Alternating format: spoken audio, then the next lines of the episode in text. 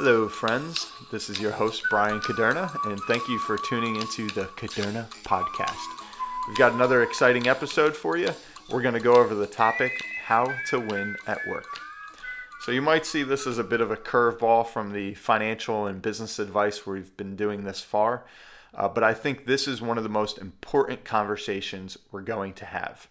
Okay, and just to take a step back, as we talk about all this financial planning, often the goal are the, the buzzwords financial freedom or financial independence. And you see that so much in all this kind of uh, propaganda that's out there. And you might say to yourself, what exactly is financial independence? I would define that as the point in time, the point in your life where you can do what you want and make decisions irrespective of your money. Okay. So when it's when you've reached that level that you can make a choice and not have kind of money dictate what you're doing at that point in time. All right. That's financial freedom, in my opinion. So if the goal is to, and it's funny because it's like a catch 22 of sorts where we're talking about all this money, we're talking about financial planning with the hope we get to a point where we can do what we want in life, not thinking about that money or not thinking about that financial plan. And I would say, yes, that's an accomplishment if we get there. So, if we agree that money, of course, is the basis of all this financial planning conversation, unless you came across it the old fashioned way and inherited it, we've all got to go to work for that money. All right, we've got to go get that paycheck every week. Um, and that's going to be the means to the end. All right. So, if that's the means to the end, then we better enjoy that journey, or else we're always going to have some seed of discontent in our life. And I think this is what I found with so many people, be it clients or at different seminars and things that I do, is that they start to practice a good financial plan. They start to, you know, reach those goals financially. And then they find out that they're still not happy. Or they might even be less happy than they were before. And again, the reason being is that they're not enjoying that journey or that means to an end. And I think this really was, uh, you know, kind of brought to light in a poll that Gallup did a few years ago, in which Gallup did an international poll in 189 different countries. And their studies showed that just 13.3% of people enjoy their job. All right, I thought that was incredibly eye opening and frankly depressing um, and you might the listen you the listener might be saying, you know, that's terrible. You know, only 13% of people enjoy what they do every single day. No wonder the whole world's kind of going a little bit crazy right now. Or you very likely are in the other 87% saying, "Hey, yeah, man, I'm just I'm going to work to get that paycheck.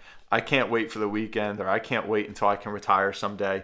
I'm just trying to make that money so I could feed my family." And that's what work is. That's why they call it work.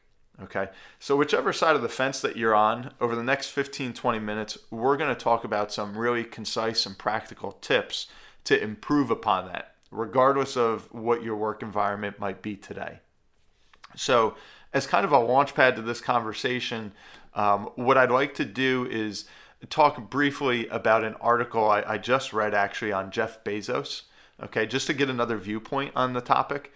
So, Jeff Bezos, as most of us know, the founder of Amazon, the richest man in history, um, he said, and the, the whole emphasis of this article was that work life balance is the enemy. I heard that and I was like, man, talk about a workaholic. This guy's a maniac. Okay. And then when I actually read into the article, I began to really agree and find that we were actually on the same page with his philosophy. And he said that work life balance is the enemy because that immediately connotates that work is bad and life is good, and that there needs to be a balance between the two to have some sort of harmony in our life. Okay, so work is bad, life is good, and work life balance is now the enemy. Why? Because we're immediately defining work as bad, as, as, something that we need to kind of control and insulate so that then we can go enjoy all the life, which is the good side. Whereas his argument is that we want work to become a part of life. So we're no longer searching for a balance. We actually enjoy the work just as much as we enjoy the different aspects of our life. And then, therefore, we're not constantly trying to do this back and forth on this seesaw of our personal life and our work life, but rather kind of merging the two and enjoying both of them for what they are. And I, I like that because that is very in line with what I'm about to talk to you about today. So, the first thing, if you're saying, hey, I'm in that 87%, um, I'm trying to be good with my money, I'm trying to build a financial plan, but I'm not enjoying the means to the end, I'm not enjoying the work. What I would implore you is to find a career that you're passionate about. Okay, there's nothing new there. You've probably already heard that a thousand times. But you might be saying, you know, I'm a young professional and I don't know what I'm passionate about yet. Or you might say, you know, I'm already 20, 30 years in my career and I feel like I've kind of lost my way. You know, I don't, I'm not really sure what those passions are. The way that I would tell you to seek out passion is to find out what you're excited about. Okay, excitement is synonymous with passion. I always say having that positive anticipation to the workday or the work week, that's going to be like the spoon that stirs your Froot Loops. Okay. And conversely, if you're bored doing what you do, run for the hills. Okay, boredom is going to be the antithesis of what we're trying to get to. Okay, so whatever's boring, cut that out of your life. Whatever is exciting, follow that path, and I think that's going to kind of accelerate, uh, you know, your journey towards happiness and, and enjoying what your work is. All right, so to elaborate on that point, when I interview people and I, I talk with a lot of folks that are either very happy or they have a seed of discontent. What I emphasize and what I try and uh, you know have a conversation around is what I like to call the three I's Okay, and those three I's are going to be income, independence, and impact. Okay, if you have all three, you're probably loving life. If you're missing one, it's going to be a little seed of discontent that unfortunately can uh, metastasize and become you know a bit of an issue uh, in your life. So, to the point of impact, you're saying, what is that? I'd like to steal a quote from the uh, Masonic luminary Albert Pike. And he famously said, What we have done for ourselves alone dies with us, but what we have done for others in the world remains and is immortal. So, one more time, what we have done for ourselves alone dies with us, but what we've done for others in the world remains and is immortal. Okay. So you'll find this missing component a lot in folks that are working away, you know, in, their job and they're they're making a ton of money and maybe they have that independence and that flexible schedule, but they don't really know why they're there every single day. And halfway through life, they have that midlife crisis and kind of implode, saying, "All I'm doing is looking at this computer screen, and what's the point of it all?" All right, that is a lack of impact. Okay, so we want to think about: Are we having an impact every day that we go to work? The next one, guys, independence. Okay. This is the ability to work where you want and to work when you want. All right. So this is where you have the choice or the option to say, you know what, I want to coach my kid's soccer team, uh, as opposed to hopping on a flight every week and forgetting, you know, what grades your kids are in. All right. So having that independence, uh, I think, is more achievable in today's day and age, where we're kind of like in the golden age of telecommuting. So this is something that I think we're seeing more available, um, which I think is a good thing, of course. All right. Rather than working for the huge company that after 20 years of hard work is going to say, hey, we're relocating headquarters, pack your bags, you're going out to Idaho in February, and you have no say in the matter. Okay. So we need to find a position that's going to afford us some level of independence. And lastly, there's income. Okay. So there's a lot of people out there that enjoy their job you know they feel a positive impact they have that independence but the income is not there and they're saying you know what i'm dreaming of this lifestyle i want for my family and this job just isn't getting it done it's just not cutting it okay and not to pick on any career but you know maybe that's let's take a preschool teacher that says i'm building the future of tomorrow i love working with these young you know little toddlers and these kids I got great independence. I'm working half days. I got the summer off, but the income's obviously just not there to to reach maybe a lifestyle that that individual wants. There's a thousand other jobs you could pick. I'm just grabbing that one. So again, guys, think wherever I'm going, if I'm going to change jobs or I'm going to start my career, am I having those three I's: impact, independence, and income? If something is missing there, or the opportunity to have all three, it may not be the job for you. Okay. And I especially get it initially, yeah, we do all have to kind of take our lumps. We do all have to pay our dues. but there should be a, a, time, hopefully sooner than later, where we can have those three uh, those three kind of characteristics in a job. All right. And furthermore, kind of in the same vein, there's a Venn diagram I often show people. And for those of you that, that are, are visual, that's kind of where you have like the three circles that merge together in the middle. And in one circle, you have work where you love. In another circle, you have work that pays. And then in another circle, you have work that you're good at. Okay. And then in the middle, where they all kind of come together, is the career where you want to be, where you're loving what you do, it's paying you well, and you're good at it so that you can kind of progress through your career. Okay. So think about that Venn diagram. And as you're searching a job, or even, you know, let's say you're a college kid listening to this and you're thinking about what career to pick, see where that would fall, you know, within that diagram. So, along the lines of, you know, what are you good at? That's a key one. I would I would love to be a professional golfer. You know, I'd make a great income. You know, I could do all different things, have all the independence. I'd love the work, but I'm not that good at it. Okay, so obviously that's not something on the table for me. So if you're saying, well, what am I good at? Let's start there. I would ask you to do just like every company out there has to do. Take yourself through a SWOT analysis. And anybody that's gone to business school is probably familiar with this ideal. And a SWOT analysis is looking at your strengths, your weaknesses, your opportunities, and your threats. Okay, what are you good at? What are you bad at? Where are there opportunities? And what are the threats to those opportunities?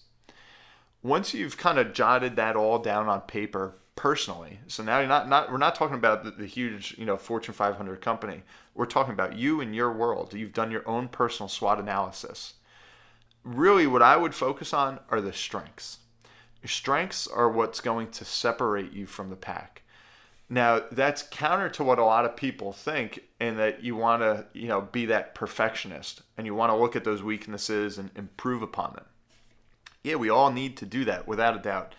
But the strengths, that's ultimately what makes you unique.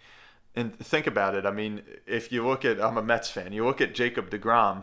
He does. He's the best pitcher in the world, in my opinion. But he doesn't. Uh, he doesn't hit 300. And when's the last time you ever saw a Cy Young pitcher also bat for 300? It doesn't happen because they realize, you know, I'm good at throwing the ball. I'm going to get on the mound. I'm going to throw my pitches, and I'm going to be the best pitcher possible and most of them could care less what they do when they get up to the plate to bat. Okay. You got to kind of take that mentality of look at your strengths and then how do you expand upon them so that you go from good to great, you know, to kind of steal another term there. And once you know what you're good at, I think the way that you can really um, amplify that is by creating momentum. All right, momentum in every respect is going to become like the emotion multiplier of sorts. and so any emotion, I mean, that can be positive or that can be negative. And like I said, that can kind of uh, accelerate our path to a happy and successful place, or it can take us down into kind of a dark hole. So, one of the things, now I'm kind of throwing out some general career advice that I, I really like. I was at a seminar early in my career, and the, the gentleman that was speaking to us asked everybody, What's your ideal vacation? And people said, You know, go on a cruise Others said, you know, I'd like to go travel to Fiji, all different ideas out there. And then he said, you know, when would you take that vacation? When's the ideal time? And most of us said, you know, when you close that big case as, as a financial advisor, you know, when you land that whale, boom, you go reward yourself, and that's when we'll go, you know, sail around the world. And he said, that's the dumbest response I've ever heard. I was like, man, this guy's very blunt, you know, got right to the point. But it was true. He said, you know, to then go on a vacation would be like LeBron James hitting back to back threes with the game on the line and then saying, hey, coach, take me out of the game. I want a quick breather. All right, that would just obviously suck all the momentum and energy out of the whole arena. So you want to recharge your batteries when they're empty, not when they're full. All right. And this goes counter to a lot of us that have, especially entrepreneurs that have that mentality of when the going gets tough, the tough get going and I'll work my way through this. All right, that when we're really down and out and we find ourselves in a rut, that's often the best time to kind of separate and go get some rest and relaxation and take that vacation. Okay, so think about that. Recharge the batteries, you know, when they're empty, not when they're full. And I think that's the way that you can kind of have more stability uh, in your career. All right, so these are some things hopefully you can think about to try and get yourself into that 13% who actually enjoy their job every day. Um, to, to find that kind of harmony we're all searching for is to seek that job or that career that's going to give us a mix of excitement, impact, independence, income, and then seize that momentum and be able to carry that forward. Okay. And so now, if you're a listener and you're saying, I get everything that you just said, but I don't know how to get there with my current skill set or my current opportunities.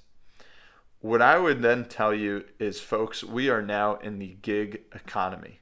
If you've found what you love and you think you're pretty good at it, it's time you start paving your own way. Okay. So this could be a supplement to what's currently your day to day work, but it could eventually become your day to day work.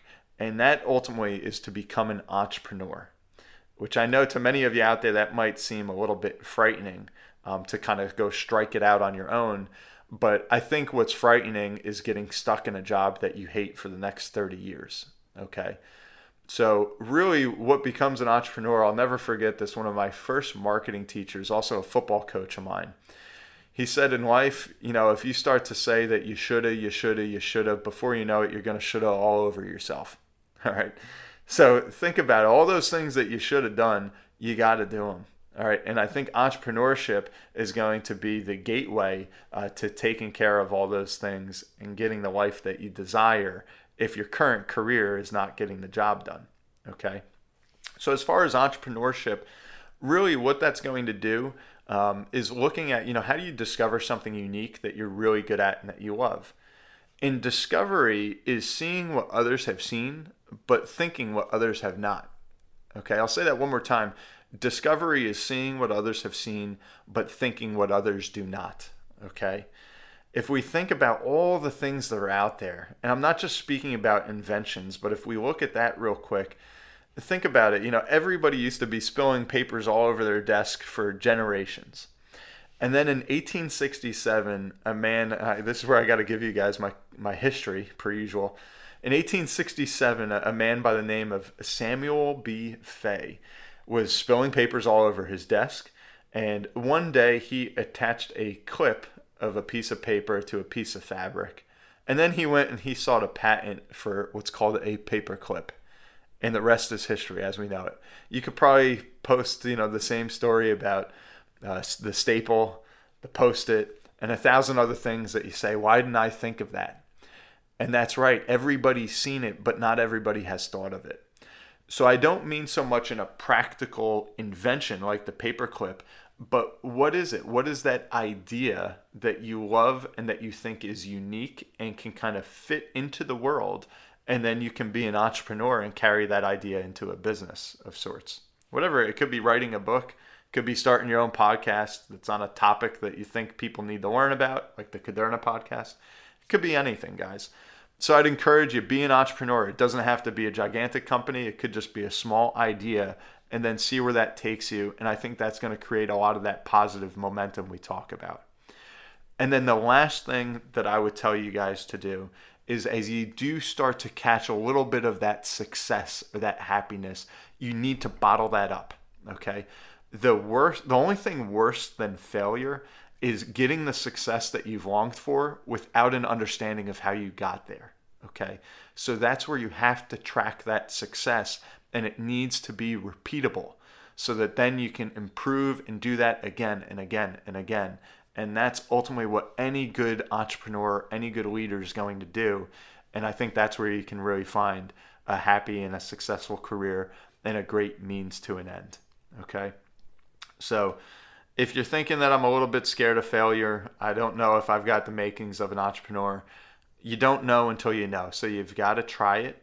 Um, we're in the gig economy. There's a lot of opportunity for you to take that, uh, take advantage of that. And just think about, you know, if you, when I talk about failure, and I'm always saying to fail fast, you know, even uh, Michael Jordan, guys, everybody knows Michael Jordan for hitting the game winning shots and being the greatest basketball player that ever lived. 26 times MJ failed and missed the game winning shot. 26 times. You don't hear about that. You don't think about that. But even the great ones fail, and they're very comfortable with failure because they understand that's ultimately the path to success.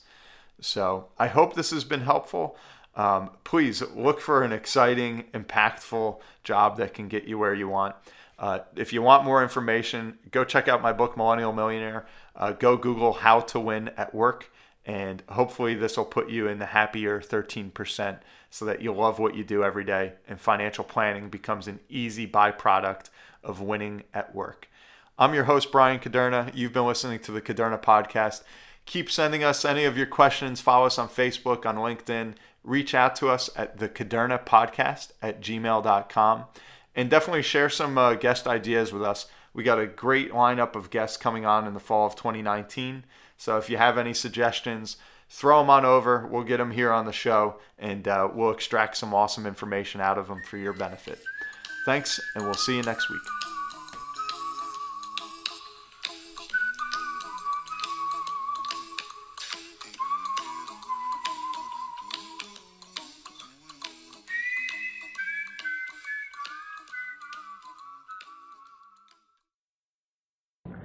The Caderna podcast is for informational purposes only. Individual situations may vary, and the information should be relied upon only when coordinated with individual professional advice. Brian Caderna does not provide tax or legal advice. Listeners should contact their own tax or legal advisors in this matter. All investments and investment strategies contain risk and may lose value. Brian Caderna is a registered representative and financial advisor of Park Avenue Securities, LLC, PAS, 300 Broadacres Drive, Suite 175, Bloomfield, New Jersey 07003. Securities products and services and advisory services are offered through PAS, a registered broker-dealer and investment advisor, 973-244-4420. Financial representative of the Guardian Life Insurance Company of America, Guardian, New York, New York. PAS is an indirect wholly owned subsidiary of Guardian. Caderna Financial Team and International Planning Alliance LLC are not affiliates or subsidiaries of PAS or Guardian. Caderna Financial Team is a division of International Planning Alliance LLC, a general agency of the Guardian. PAS is a member of FINRA SIPC, California Insurance License Number OK04194.